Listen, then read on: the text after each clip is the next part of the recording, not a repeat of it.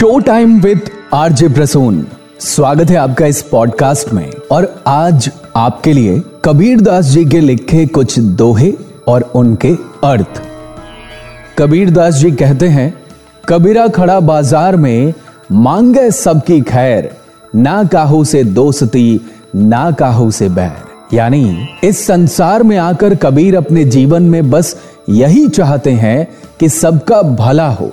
संसार में यदि किसी से दोस्ती नहीं तो दुश्मनी भी ना हो। आपके विचार व्यवहार कुछ ऐसे ही होने चाहिए। कबीर दास जी के लिखे दोहे show time with RJ Prasoon में आप सुन रहे थे। उम्मीद है आपको पसंद आया होगा और अर्थ जीवन से जोड़कर आपने देखा होगा। आपका फीडबैक कमेंट करके ज़रूर बताएँ और फॉलो करें show time with RJ Prasoon.